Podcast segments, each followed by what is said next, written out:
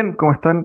Mi nombre es Ángel Morales, director ejecutivo en UDB Ventures y esta edición va a estar dedicada, como siempre, a temas de innovación, desarrollo tecnológico, emprendimiento en torno a, eh, en esta ocasión, agricultura, este, este mundo del agrotech, em, en donde Wisecon, una empresa chilena dedicada a tecnologías en agricultura, eh, está siendo pionera también en la eh, expansión internacional. Están abriendo operación ya hace un, tiempo, eh, consolidando eh, sus operaciones, como bien digo, en Estados Unidos. Y de eso nos va a estar comentando el día de hoy Guillermo Valenzuela, quien es presidente de Wisecon para Estados Unidos. Al regreso de esta pausa musical en Expreso con Futuro, conversando de Agrotech. No se lo pierdan. Divoxradio.com.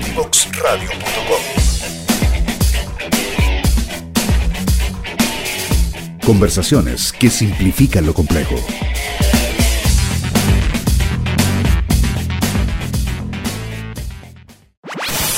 Conoce toda nuestra programación en www.divoxradio.com.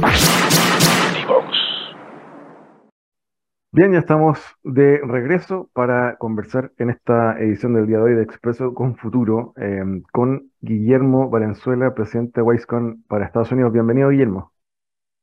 Hola, Ángel, muchas gracias.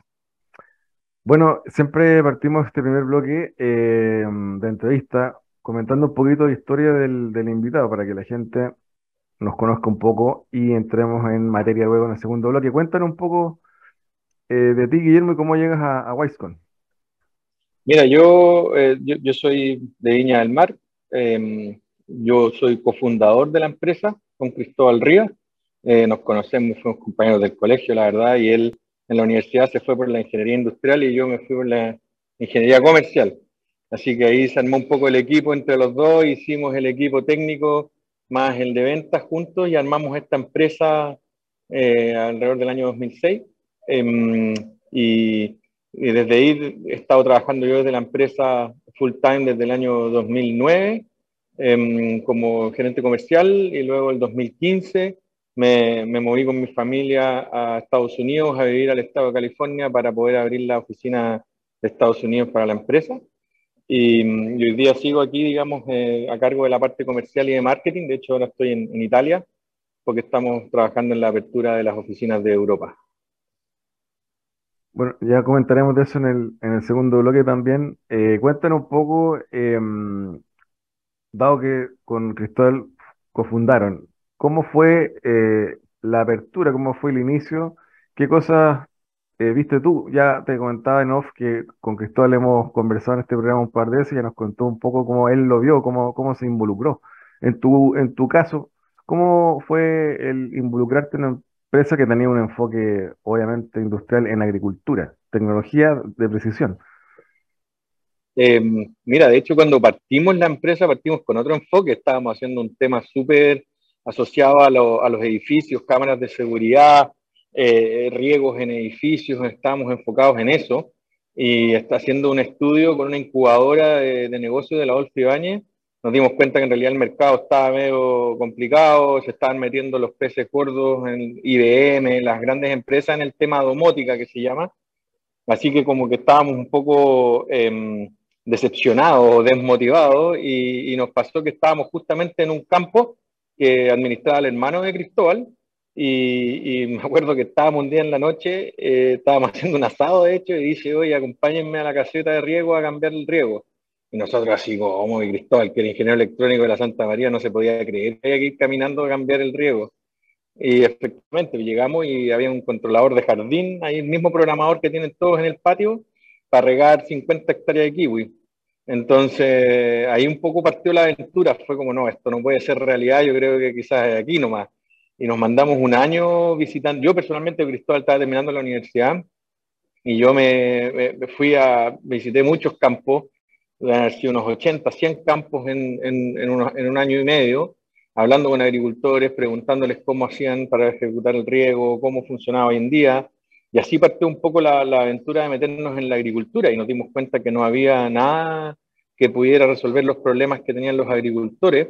tanto a nivel nacional como a nivel internacional. En esa época también nos viajamos a Estados Unidos, viajamos a otros lugares preguntando un poco a ver qué es lo que había en, en el mercado y no, no, encontramos nada. Entonces nos dijimos, bueno, un poco haciendo lo mismo del homónimo al estudio que estábamos haciendo en la incubadora con el tema domótica, dijimos, a ver, hagámoslo en la agricultura y, y todos los tickets salieron verdes, así que mm, decidimos partir el tema en, en, la agricultura y luego conocimos a un, a un tercer socio que, que, ya no está con nosotros, pero que mm, él tenía unos fondos de, de, de un FIA, voy a decir, eh, o un Fontec en esa época, y eso nos permitió, eran como 60 millones de pesos, y eso nos permitió partir trabajando, de hecho, en el edificio T de la Santa María en el desarrollo de la tecnología.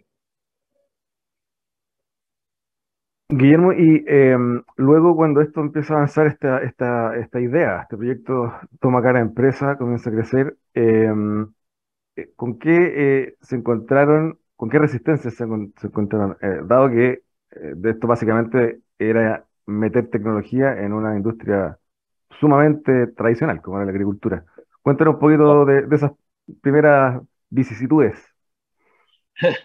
Bueno, todavía siguen, todavía 15 años después llegáis a los campos y todavía hay agricultores que no te creen que se puede regar desde el teléfono, eh, a pesar de que tenemos, no sé, 200.000 hectáreas con sistemas instalados. Eh, pero al principio fue, fue muy difícil porque porque en el fondo, claro, estaban todos muy acostumbrados a tener agua, la sequía no era un tema, eh, la mano de obra está relativamente barata todavía, eh, el, el, costo energético todavía no era alto, entonces eh, era, recibíamos mucho la respuesta de ¿y para qué? ¿y por qué? Y, y, acá, y en Estados Unidos me, me, pasaba mucho, me decían, no, pues si mi papá regaba así, mi abuelo regaba así, ¿por qué voy a cambiar? Eh, y luego eh, empezó a pasar esto de que la, la, tecnología fue evolucionando. Esto te estoy hablando al principio, no había ni iPhone, no había internet, le estábamos diciendo a los, a los agricultores que regalan desde un computador. Y eso ya era disruptivo para ellos. Eh, entonces, fue, fue, mucho trabajo de penetración y identificar bien las necesidades, cuáles eran sus dolores de cabeza. Y efectivamente tenían de todo tipo de problemas. Habían cosas como que, por ejemplo, si un riego paraba de regar en la mitad de la noche, ellos no se enteraban se cortaba la luz, no se enteraban. Entonces, fuimos indagando bien en los problemas reales que tenían y, y nos dimos cuenta que el riego era el, uno de los principales dolores de cabeza, sobre todo en el verano.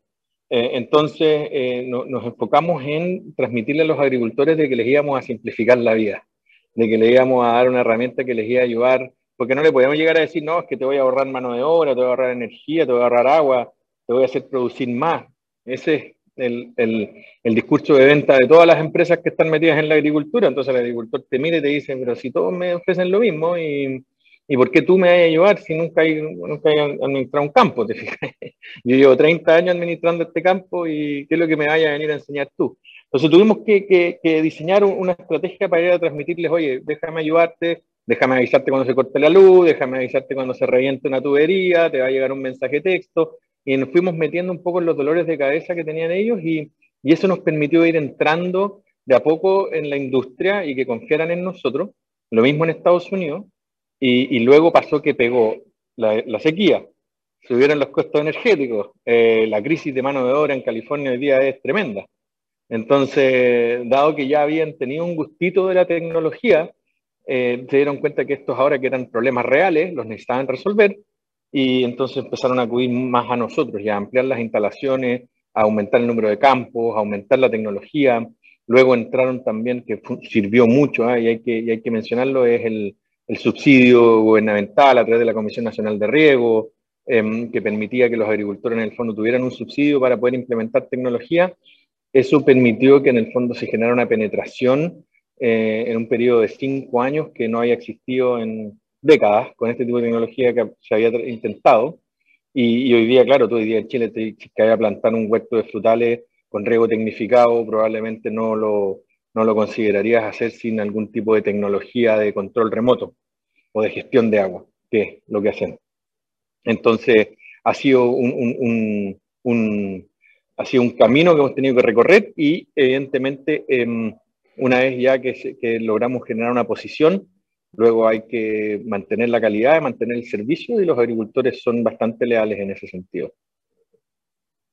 Guillermo, y eh, preguntarte también, eh, respecto de eh, la crisis hídrica que comentaste tú, claro, ya, está presente en Chile y en, diversos otros países. Se sabe que campeones en, en estos temas suelen ser los israelitas y los australianos. También hay de algo, obviamente, en Estados Unidos. ¿Cómo está compuesto hoy el mercado y respecto a tus competidores? ¿Cómo, cómo ves que se está dando ese, ese panorama? Mm, mm, mira, sí, efectivamente Israel es muy, es muy famoso por el tema de que ellos inventaron el riego por goteo. Entonces eso ya generó un impacto muy potente en el tema del ahorro de agua en la agricultura. Em, y las empresas más importantes de riego por goteo están en, en Israel. Em, ahora, esto puntualmente también hay empresas que hacen tecnología en Israel. Hay presencia, eh, nuestro competidor más importante es israelí, justamente. Eh, pero eh, no, en el fondo, al ser una tecnología digital que llegó en la era, digamos, de Internet, para decirlo de alguna manera, donde ya la información fluía, la verdad es que tuvimos la oportunidad y tuvimos la posibilidad de ser una tecnología chilena que rompiera en el mercado y dominara a nivel mundial. Y hoy día, efectivamente, somos el principal dolor de cabeza de esas empresas israelíes que son gigantes. Em, lo mismo con las australianas. O sea, en este minuto nosotros, yo estuve hace tres semanas en Australia, vamos a abrir Australia y, hay empresas que ahí llevan 10, 15, 20 años, pero que tienen falencias, que tienen problemas y hay oportunidades también para entrar en ese mercado, que es un mercado mucho más exigente. Entonces, en términos de competencia, hoy día las principales competencias que tenemos son, son, como mencionaste tú, israelíes, australianas, hay una española que es bien importante, pero, pero en Estados Unidos no se había desarrollado tanto la tecnología. Yo cuando llegué en 2015, de hecho me impresionaba y todo el mundo me decía, pero ¿cómo te vaya a ir al Central Valley a vender cosas y Silicon Valley está al lado. Sí, pero no hay, están regando a mano, tienen a una, por lo general la mano de obra ahí es mexicano, eh, dando vueltas en camionetas, eh, abriendo y cerrando válvulas a mano. Y la mano de obra es cara, andan en una F-150, eh, entonces es caro y reemplazarlo con tecnología era lo que se necesitaba en esa época. Y hoy día, digamos, ha penetrado bastante y los agricultores han recibido la, tecnología de, manera bastante positiva. Entonces, en términos de competencia, hoy día, claro, hay un australiano, hay un israelí y hay un español que son los más importantes, digamos, a nivel mundial y nosotros, que estamos ahí en los, en los top 3 del mundo. Respecto de los modelos de, ingreso, eh, tú eh, estimas que, porque entre, paréntesis, esto parece ser a ojos del mercado una tecnología todavía eh, con cierto costo mm, alto y, tal vez no, no, es para todos o, todas las, o todas las eh, predios de todos los tamaños. Eh, ¿Están o, cómo ven el tema del pricing pensando también en ese agricultor de 100 hectáreas, ponte tú, que tiene una, un cultivo palto u otro y, y claro, quiere, quiere meterle tecnología, pero todavía estas tecnologías parecen ser un poco fuera de su alcance. ¿Cómo ves el pricing? Hacia el, hacia el mediano, corto, mediano plazo respecto de, de poner en, en, acceso o dar acceso a más agricultores pequeños, sobre todo, a, esta, a este tipo de tecnología? Em, mira, el, primero un poco aclarar que el, mito de que la tecnología es muy cara, ¿eh? porque mm, no, no, lo es. ¿ah? Al final el agricultor se, se, se sorprende con, con, el costo cuando se lo, se lo mostramos. Em, en el fondo hoy día un agricultor puede invertir, si es que tiene 20, 30 hectáreas eh, para arriba, ya le vale la pena invertir esta tecnología. Ahora, evidentemente depende del cultivo. Si tú estás hablando de 20 hectáreas de, maíz, no vale la pena, pero si me estás hablando de 20 hectáreas de arándano o 20 hectáreas de, cannabis o de cultivos de alto valor, claro, ahí en el fondo eh, vale mucho la pena y el, agricultor le interesa incorporar esta tecnología. Eh, pero en términos de pricing propiamente tal, la inversión es alrededor de un 10% de lo que cuesta un sistema de riego tecnificado. Entonces hoy día es agregarle un 10% a la inversión inicial del riego tecnificado y le ponéis un cerebro al sistema de riego. Lo cual el agricultor en el momento de la inversión, la verdad es que, como te decía, hoy día no la piensan mucho y, y van con, con la tecnología. Ahora, para el pequeño agricultor lo que estamos haciendo son trabajos asociativos, por ejemplo, hemos estado viendo con INDAP de poder trabajar a través de los consultores INDAP para poder llegar a pequeños agricultores. Hicimos un proyecto en La Ligua, en Petorca, donde le pusimos a 10 agricultores pequeños de, de palto una sonda cada uno y agarramos a a consultora INDAP y ese hombre se hizo cargo de hacerles asesoría, de ayudarlos a regar con la tecnología y nosotros le enseñamos a él. Entonces, hoy día hay un tema más que de precio, que no es prohibitivo, como te digo, es un tema más de educación, de que no le va a ir a vender a un, a un viejito de 5 hectáreas, no le va a ir a vender un, una sonda de humedad si no tiene idea cómo usarla. Pero si es que juntáis a 10 viejitos de 5 hectáreas, son 50 hectáreas y ahí podéis ponerle un consultor INDAP encima que los ayude a usar la tecnología cosa que le saquen el mayor provecho. Ahora, lo que sí está cambiando ahora y para el futuro, porque eso, eso es un poco mirando hacia atrás, donde nuestro modelo de negocio ha sido muy tradicional, como el de, las, el de los teléfonos, el de la eh, telco, digamos, que vendemos el hardware y luego tenéis un costo de suscripción o de servicio anual que nosotros nos permite pagarle a un equipo de soporte, actualizar el software, pagarle a Amazon, em, pero digamos es, un, es un CAPEX, una inversión inicial, más un eh, servicio anual que te permite mantener el sistema y nos compromete a nosotros a mantenerte el sistema operativo. Ahora, lo que estamos viendo en el mercado en este minuto es que está empezando a migrar el modelo a un servicio, vale decir, como llaman los gringos, em, automation as a service, o sea, vender el producto como un servicio, es como un, eh, llamémoslo un leasing operativo, y, y tú pagáis un fee mensual, un fee anual, por todo incluido, el hardware, el servicio, el software, todo, eh, la instalación. Entonces, e, esa modalidad también está permitiendo que la inversión de capital inicial sea menor y poder dividir esa inversión en un OPEX, ¿no es cierto?, en un operativo em, que te dura 3, 4 años, lo que sea el, contrato que hayáis firmado. Entonces, eso, esa modalidad as a service está permitiendo que agricultores más chicos o agricultores con menos ingresos, cultivos menos rentables, gente que está con problemas de flujo caja, pueda optar a invertir en esta tecnología que les va a generar ahorro, que les va a generar beneficios en términos de caja a largo plazo, pero que la inversión no tenga que ser tan potente. Eh, Guillermo, para cerrar esta primera parte, eh, preguntarte un poco eh, tu opinión respecto de qué, están mirando los agricultores en general a la hora de tomar esta, este tipo de tecnología. ¿Quieren optimizar riego? ¿Quieren descubrir también cómo eh, poder eh, producir, cultivar, producir sus campos con menos agua. ¿Les importa el tema del agua? ¿Cómo, cómo ves esos temas respecto de este tema de la escasez hídrica, el cambio climático, eh, en relación a, los dueños de los predios? mira, a mí es, una buena pregunta porque lo que pasa es que, que todos los campos son distintos y todos los campos, aunque pareciera, pareciera la, la respuesta política, es verdad que cada campo tiene un problema distinto, campos tienen problemas de mano de obra, hay campos que tienen problemas de agua, hay campos que tienen que la energía eléctrica es muy cara, hay, ¿no es cierto? si un campo está regando desde un pozo, si un campo está regando desde canal, la calidad del agua. Hay muchos, muchos factores que influyen y este es un tema muy complejo y por eso toma tantos años desarrollar una plataforma que sea tan completa. Nos ha, nosotros nos ha tomado más de 10 años. Em, pero pero el principal driver es, como te decía, eh, simplificarles la vida. Eh, poder tener en la palma de la mano la información, la capacidad de prender una bomba, apagar una bomba, que avise si es que hubo un problema, en el fondo tener ojos en el predio. Y obviamente la capacidad de apretar un botón en el teléfono y poder reaccionar. Oye, se me reventó una tubería, el caudal está muy alto. Voy a llamar al hombre de terreno para que vaya a ver qué pasó. Y eso lo hace una persona desde Santiago. O sea, la inmediatez te trae demasiados beneficios. Ahora, en términos económicos propiamente tal, claro, los principales beneficios son ahorro en agua. Nosotros hemos visto ahorros del 30% de agua, eh, si es que regáis bien. Yo tengo clientes en la zona del Maule que son manzaneros, vecinos, y uno riega con eh, 10.000 metros cúbicos por hectárea, 12.000 metros cúbicos por hectárea, y el otro riega con 6.000, 7.000.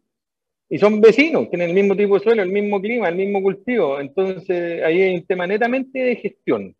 Entonces te permite hacer la gestión, lo que evidentemente te permite generar ahorro de agua, por otro lado generar ahorro de energía eléctrica, estamos regando fuera de horario punta, y eso hace un cambio importantísimo en la cuenta de la luz. Y el tema de la mano de obra, que, en algunos lugares como California, por ejemplo, es muy importante, donde no queréis tener a una persona a las 2 de la mañana cambiando una válvula de riego, pagándole el regador en Estados Unidos, gana, hoy día está ganando 100 dólares al día. Entonces, si tenéis que pagarle 50 dólares para que vaya a cambiar una válvula, eh, el retorno sobre la inversión de este sistema de automatización es bastante rápido. Em, entonces, mira, nos hemos encontrado hasta con gente que ha llegado a decirnos, oye, yo soy una viña súper premium, súper de calidad, necesito estresar mis viñas y mi regador, bueno, llegó el, año pasado y dijo, no, el jefe está regando mal, se le van a morir las parras y empezó a regar y las acciones terminaron como uva de mesa. Y el vino se tuvo que tirar a la basura porque no era un cabernet que no, no, no había que regarlo así. Eh, o, por ejemplo, en, California me pasó en Napa que tuvieron problemas con la, con la mano de obra y habían un par de mexicanos que regaban los campos y que los, los devolvieron a México, los de la, la migra, digamos, y, y, me llamaron los gallos de la viña y me decían es que no sabemos dónde están las válvulas, no sabemos dónde están las bombas, no sabemos cómo regar y ir a la mitad del verano. Entonces me decían, por favor, nunca más quiero depender de una persona que lo puedan eh, extraditar o llevar, mandarlo de vuelta a su país y que después al día siguiente nosotros tengamos un problema que no, no podemos regar. Entonces vamos a automatizar todo. Entonces, pues fijáis, la cantidad de historias que te podría contar nos daría para más de lo que da este programa. Así que hay, cada campo tiene una necesidad distinta, pero obviamente a grandes rasgos el ahorro en agua, ahorro en energía, ahorro en mano de obra, ahorro en fertilizantes o mejor performance de los fertilizantes, lo que todo te lleva finalmente a tener una mejor productividad. También la rentabilidad, la productividad hemos visto aumento de un 5, un 10%, muy pocos casos, pero hemos visto hasta un 30% de aumento de rentabilidad. Muy poquito, ¿eh? en general lográis un 5, que con un 5% de aumento de productividad cambiaste el negocio del campo. Guillermo, te quiero invitar a una pausa. Al regreso quiero que hablemos de lo que están haciendo en Estados Unidos. Obviamente también eh, lo que está haciendo ahora justamente en, Europa, en, Italia, y, bueno, un poquito de futuro. Así que te invito unos minutos a una pausa y estamos de regreso con Guillermo Valenzuela de Wisecon. Divoxradio.com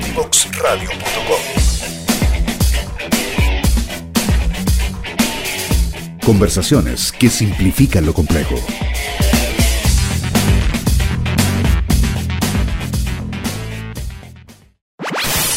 Conoce toda nuestra programación en www.divoxradio.com. Bien, seguimos con Guillermo Valenzuela de Wisecon. Guillermo, justamente te encuentras en Italia. Em, nos comentabas abriendo las operaciones en, Europa. Cuéntanos un poquito de eso. Eh, eh, y, por qué Italia y, en qué eh, etapa, etapa de desarrollo de esa apertura están? Em, mira, nosotros eh, desde, que, desde que salimos de Chile, digamos el año 2015 salimos de Chile, yo me, me fui a vivir a, Estados Unidos em, y abrimos la oficina de California y desde, desde ahí también empezamos a trabajar lo que es México y, Centroamérica y desde Chile partimos trabajando lo que es Perú. O sea, hoy día estamos con presencia en todo lo que es el continente americano, desde Chile, Perú, Colombia, Centroamérica, México y Estados Unidos. Y recientemente eh, iniciamos el proceso de expansión fuera de Estados Unidos y hemos estado trabajando, acabamos de abrir la primera oficina en Australia. Eh, eso partió este año, digamos, en el fondo estamos armando todo, armando las oficinas, contratando a la gente, em, de manera de poder partir, digamos, full el primero de enero de 2023 con eh, presencia allá. Yo estuve allá hace un par de semanas, estuve visitando ferias, visitando distribuidores, visitando agricultores. Así que ahí eh, eso, esa bolita, digamos, ya, ya la echamos a andar y, Australia debiera estar completamente operativa contar el primero de enero. Y em, los dos que nos van faltando es Europa, que es un mercado muy importante. Europa es, probablemente, digamos, del mismo tamaño que Estados Unidos en términos de mercado para lo nuestro, siendo los países más importantes Italia, Francia, España, Portugal, Marruecos, nos vamos a meter, tenemos ya un distribuidor en Turquía eh, que ha estado trabajando con nuestra tecnología durante el último año. Eh, así que yo ahora me encuentro en Verona, en Italia, y, en la norte de Italia, y hay una feria aquí que se, hace todos los años, que es la EIMA, en Bolonia, donde se presentan las últimas tecnologías agrícolas en todo ámbito, así que em, para, para, allá voy. Y la idea también aquí, tenemos una persona, estamos, de hecho, justo después de esta entrevista me voy a, a ver las oficinas y las bodegas para poder arrendar el lugar. Así que también eh, Europa ya, ya es un hecho. Y, y el próximo que estaríamos apuntando sería Brasil, que estamos viendo cómo lo vamos a, enfrentar y cómo lo vamos a desarrollar. Tenemos la suerte de tener un, un gerente comercial en Estados Unidos que es brasilero, eh, vive en Estados Unidos hace 25 años, pero es brasilero y ha estado siempre ligado a la industria del riego y él eh, nos está ayudando desde internamente para poder eh, definir un buen plan y una buena estrategia de entrada en el mercado brasilero, que es de los más complicados de los que te he mencionado. Guillermo, y respecto de los mercados en los que ya estás con Wisecon en Estados Unidos principalmente, ¿cuáles fueron las distinciones que tuvieron que enfrentar y los desafíos que tuvieron que encarar respecto de lo que fue la incursión en Chile? ¿Qué, ¿Cuán distinto es el mercado norteamericano en la agricultura que el, chileno para, esta, para este tipo de tecnología? Em, mira, el mercado, de partía entender de que el mercado en Estados Unidos, el principal estado es California. California produce el 80% de las almendras del mundo, produce eh, y produce el 90 o 95% de todos los frutales y nueces de Estados Unidos, produce el 30% de la leche, o sea, es un, es un productor agrícola tremendo. Entonces partimos por ahí, pusimos la oficina en Fresno, eh, y la verdad es que tiene una gran influencia mexicana, evidentemente, por toda la mano de obra y por la cercanía con México.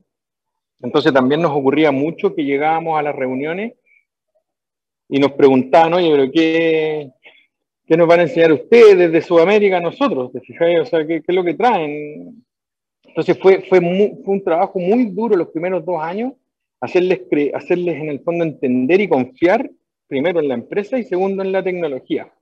Em, lo que hicimos eh, fue trabajar el mercado, igual como lo trabajamos en Chile, con distribuidores, empresas de riego locales que fueran de confianza de los agricultores, que llevaran años haciendo negocio, 30, 40, 50 años, eh, en California, y con ellos, eh, una vez que ellos confiaban en nosotros, logramos entrar en el mercado de manera más rápida y hoy día ya somos la solución líder en California para lo que es automatización de riego en agricultura.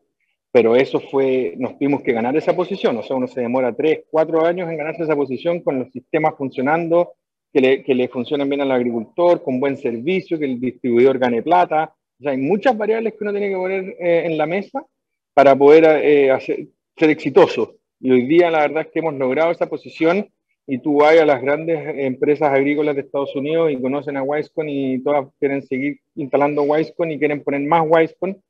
Así que eh, hemos logrado ganarnos esa posición en base a mucho trabajo y a, en el fondo eh, entregar un producto y un servicio de calidad. Pero los desafíos fueron tremendos. Ahora, una de las cosas que yo personalmente hice en la estrategia de marketing ahí fue un poco desligarse de al principio era la empresa chilena, los chilenos lo respetan mucho en la industria agrícola, la industria agrícola chilena es muy respetada en California, saben que los, agricultores chilenos son profesionales, son avanzados, entonces la, industria agrícola te recibe bastante bien, pero hoy día, si tú vas a, a la oficina o si tú vas a una feria, probablemente casi nadie te diría que la empresa es chilena. Todos piensan que la, empresa es norteamericana y todos los vendedores son gringos y la gente que atiende son gringos. Tenemos dos, tres chilenos en la empresa, pero tenemos 25 personas en Estados Unidos. Entonces tenéis 22 gringos que, que hacen pensar que la empresa es, norteamericana. Y eso es un poco el enfoque que hacemos en todos los países. ¿ah? En Australia contratamos a un, bueno, un sudafricano, pero vive mucho tiempo en Australia y aquí en Italia acabamos de contratar a un italiano, o sea, lo que tratamos de hacer es de ponernos el gorro local y que todos piensen que la empresa es local y, un poco tratar de jugar de locales. Eh, esa ha sido un poco la estrategia para poder eh, revertir el, tema de la, de la, mm, de la desconfianza. Eh, acá en Italia pasa mucho, por ejemplo, que los tipos son súper eh, made in Italy, no quieren que sea italiano, todo, no, quieren que sea eh, un producto chileno, un producto chileno de hecho desconfían, un producto norteamericano un poco más, entonces uno tiene que llegar como con un enfoque bastante local para que los agricultores locales confíen. Y para eso yo creo que la, la, la mejor estrategia que hemos logrado ha sido distribuyendo a través de empresas locales, asociándonos con empresas locales que sean nuestros distribuidores y haciendo que ellos confíen en nosotros, ganándonos el respeto y la confianza de los distribuidores locales, logra entrar al mercado sin problema. Guillermo, y en esa línea también preguntarte em, respecto al futuro, eh, ya mencionabas Brasil, eh, mirando Brasil, respecto también de tecnología, preguntarte a nivel de productos, qué más están viendo. Cuéntanos un poquito de lo que están analizando para futuro en Wisecon. Bueno, ahora yo, yo, te he contado lo de Australia, lo de Europa, pero eso es bastante futuro para nosotros. Estamos recién partiendo, estamos en pañales en esos dos mercados, así que eso nos va a tomar bastante tiempo y recursos en los próximos años. Eh, lo mismo con Brasil. Em, pero hoy día, en el fondo, lo que, lo que queremos hacer es, es, posicionarnos, consolidar nuestra, nuestra posición en esos países, que como te digo, estamos recién empezando, así que va a ser un, un trabajo de, de un par de años pero lo otro que estamos trabajando fuertemente, bueno, hay desarrollo de nuevos productos, tratando de bajar el precio, tratando de, mejorar la tecnología, eh, tratando de mantenernos obviamente siempre en la punta de lo que es el desarrollo tecnológico. Para eso tenemos un equipo de ingenieros bien importante, están todos en Chile, están todos en, Valparaíso, y, va a crecer, va a crecer mucho nuestro equipo de ingeniería en los próximos meses. Vamos a tratar de duplicar el equipo de ingeniería y de tecnología. Y, y, lo otro va a ser, eh, en el fondo, que, que, es muy importante para poder eh, mantenerse también en, esta, en, en, la cresta de la ola, digamos, es que nos estamos aliando con empresas importantes del, del rubro en el mundo. Eh, hoy día existen empresas israelíes, empresas canadienses, empresas australianas, que están liderando en lo que se llama el AgTech, el Ag Technology, y ahí nosotros también obviamente tenemos una posición importante Em, entonces, lo que estamos haciendo es asociarnos con esa empresa a nivel de software, porque lo que estamos haciendo, las principales empresas, las que tenemos más tracción, las que ya tienen ¿no cierto? varios millones de dólares en venta, varios años, cientos de miles de hectáreas, ya sea gente que hace imágenes aéreas con aviones, gente que hace control de peste y enfermedades con feromonas en vez de pesticidas, gente que hace gestión de riego con sensores, eh, hay, hay, un, hay, un, hay, un, grupo de empresas que ha nacido más o menos en la misma época que nosotros, con diferentes enfoques y con otro approach, que eh, les ha ido bastante bien y que también tienen una posición más o menos consolidada en estos mercados que estamos presentes y con ellos ya hemos generado una alianza, no, no es una consolidación, porque no somos la misma empresa, pero estamos, estamos haciendo alianzas importantes y bien potentes para poder llegar a los agricultores con, un, con una oferta integral, o sea, un, como dicen los gringos, un one-stop shop. Eh, un lugar donde puedan comprar todo lo que necesitan, los servicios desde la fertilización, el riego, el control de peste y enfermedades, la gestión de mano de obra, gestión de maquinaria, imágenes aéreas, o sea, todo en un paquete de empresas asociadas que más encima colaboran. Entonces, si que compro una, sé que se comunica con el otro y que están em, haciendo estas integraciones, básicamente. Ese, es el futuro. Yo creo que, el futuro va a ser la colaboración. De hecho, hasta con nuestra competencia, nos interesa colaborar porque en este, este rubro hay tantas cosas y tantas, tantas problemáticas y tantas necesidades que, las empresas que no colaboren no van a estar, no van a seguir en unos años más. Buen, enfoque aquel, que en general en Chile, tú sabrás, no es muy dado a, una, a que los competidores colaboren entre sí. Eh, en la co-competición. ¿ah? Claro, y, en ese sentido, eh, preguntarte para ir, para ir cerrando eh, un poco, eh, Guillermo, ¿cómo ves a Chile, dado esto que nos contabas, que tiene un equipo de desarrollo en, en la quinta región, para atender el mundo con estos servicios? ¿Cómo ves a Chile en este y otras industrias o rubros, siendo a futuro, mediano o largo plazo, un exportador de tecnología? en esta discusión que hay hoy en día, hoy en Chile en si seguimos en el commodity, si, si nos metemos en litio, si eh, eh, cómo competir con el mundo o cómo seguir también el, el, rumbo que tomó alguna vez Corea del Sur, siendo pasando a ser un productor de tecnología. ¿Cómo lo ves tú que estás en ese rubro, ese mundo, que te toca estar en Estados Unidos? Eh, ¿Cómo lo ves? Mira, yo creo que Chile, bueno, dejando de lado un poco algunas inestabilidades que han habido evidentemente en los últimos años, eh, en los últimos dos años. Eh, Chile es un país que tiene un potencial tremendo por el lado tecnológico, tiene unos tremendos ingenieros, la gente es súper trabajadora, eh, de hecho nosotros tiramos como broma la talla en, en, Estados Unidos que los chilenos trabajan mucho más que los gringos y que los italianos. Entonces, son, son, trabajadores, son muy trabajadores y son, son de muy buena calidad la, ingeniería a un precio razonable. O sea, a mí cuando me preguntan allá cómo, cómo logramos avanzar tanto de los presupuestos o hablamos de costos, Yo les explico, lo que pasa es que en el fondo tener hoy día un ingeniero en Chile cuesta lo mismo que tener un ingeniero en India.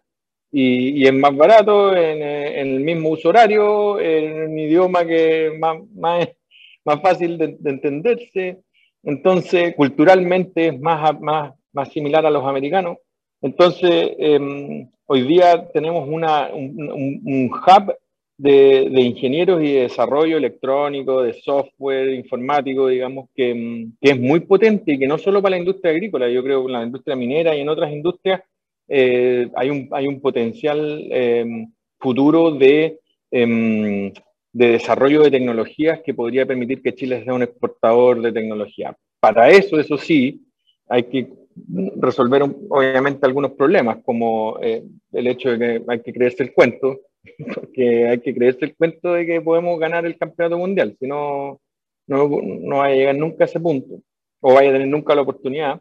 Eh, hay, que, hay que darle buenos beneficios y, y, y, mm, condiciones de trabajo a estos ingenieros, o sea, el ingeniero tiene que, que estar en buen, en, en, en, digamos, feliz en su trabajo. Y lo otro, capital. O sea, sin aquí en Estados Unidos, perdón, las empresas queman 10, 20, 30 millones de dólares antes de salir al mercado, antes de vender un peso. Entonces hay que entender de que ya sea a través de Corfo, a través de las entidades eh, públicas o de los capitales privados, eh, poder en el fondo invertir con paciencia en la ingeniería y en el desarrollo de tecnología. Tú hoy día si estás en Chile podéis levantar hasta un millón de dólares para empezar una empresa relativamente fácil. Podéis encontrar inversionistas de un, millón de dólares o menos. Eh, también pueden encontrar inversiones de más de 10 millones de dólares, o sea, los inversionistas institucionales, los capitales grandes que están dispuestos a invertir. Pero entre 1 y 10, no hay nadie. Nadie invierte en ese rango, que es el rango en que están las empresas de desarrollo tecnológico top, en el rango en el que están los startups cuando quieren pegarse el salto de crecimiento. Eh, obviamente siempre hay mucho humo y hay que tener mucho cuidado. En la industria de los venture capital en Chile se está desarrollando bastante bien y rápido eh, por ende van a aprender a hacer los análisis y poder distinguir quién es de verdad y quién es puro humo. Y eso es súper importante porque sí se pierde plata en un capital de riesgo, pero, pero los capitales que inviertan, como los inversionistas de nosotros, nosotros tenemos unos inversionistas chilenos que creyeron en nosotros hace 15 años, partieron como capital semilla y hoy día siguen con nosotros, de hecho yo me junto con ellos en, en Londres el fin de semana y, y, y, y, ellos han, ido, han estado en el viaje con nosotros con mucha paciencia, 15 años. Eh, pero, pero con, eh, apoyando la empresa, apoyando el desarrollo y luego finalmente uno eh, logra generar el retorno.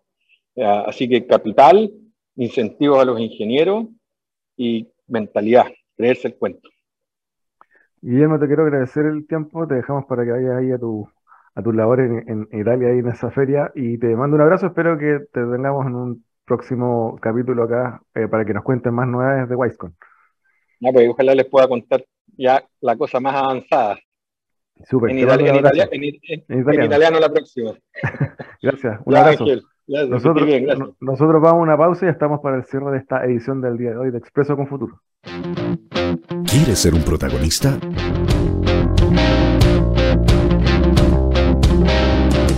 Escríbenos a invitados@divoxradio.com.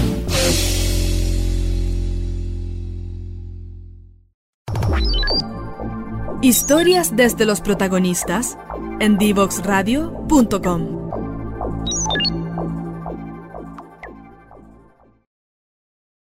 Bien, ya estamos para el cierre de la edición del día de hoy de Expreso con Futuro. Estuvimos conversando sobre eh, Agrotech, esta industria eh, que lo que busca es penetrar con tecnología de alta precisión en agricultura y de hecho el concepto que se suele usar eh, es de agricultura de precisión.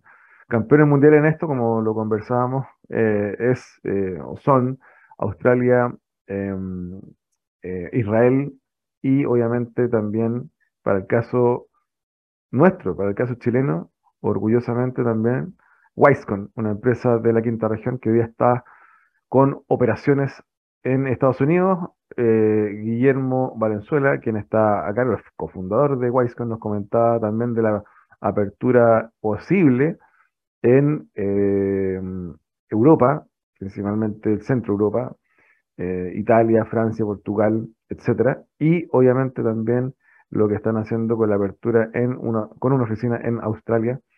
Em, sin lugar a dudas, eh, un orgullo tener eh, una compañía chilena como Wisecon en una industria tradicional como la agricultura, em, instalando tecnología, digitalizando los predios desde Chile en estos mercados que son altamente competitivos. Entonces, como conclusión del día de hoy, eh, eh, es factible, como también lo hemos visto en el caso de Not Company, em, Corner Shop, eh, Betterfly, entre otros, quienes están vendiendo tecnología desde Chile para el mundo en distintas industrias.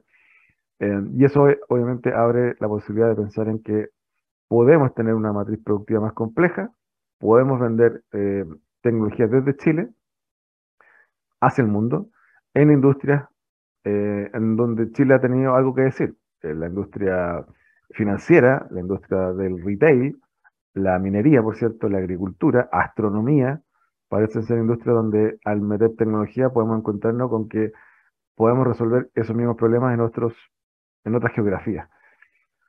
Bien, espero que hayan disfrutado esta edición del día de hoy. No me despido sin antes, como siempre lo hacemos, recomendarles entrar a nuestras redes sociales de Divox Radio Pueden eh, encontrarnos en Instagram, Facebook, LinkedIn, Twitter, etcétera, y también obviamente www.divoxradio.com. Será hasta una próxima. Nos vemos un martes, próximo martes a las 9 de la mañana por aquí, Divox Radio. Chao, chao.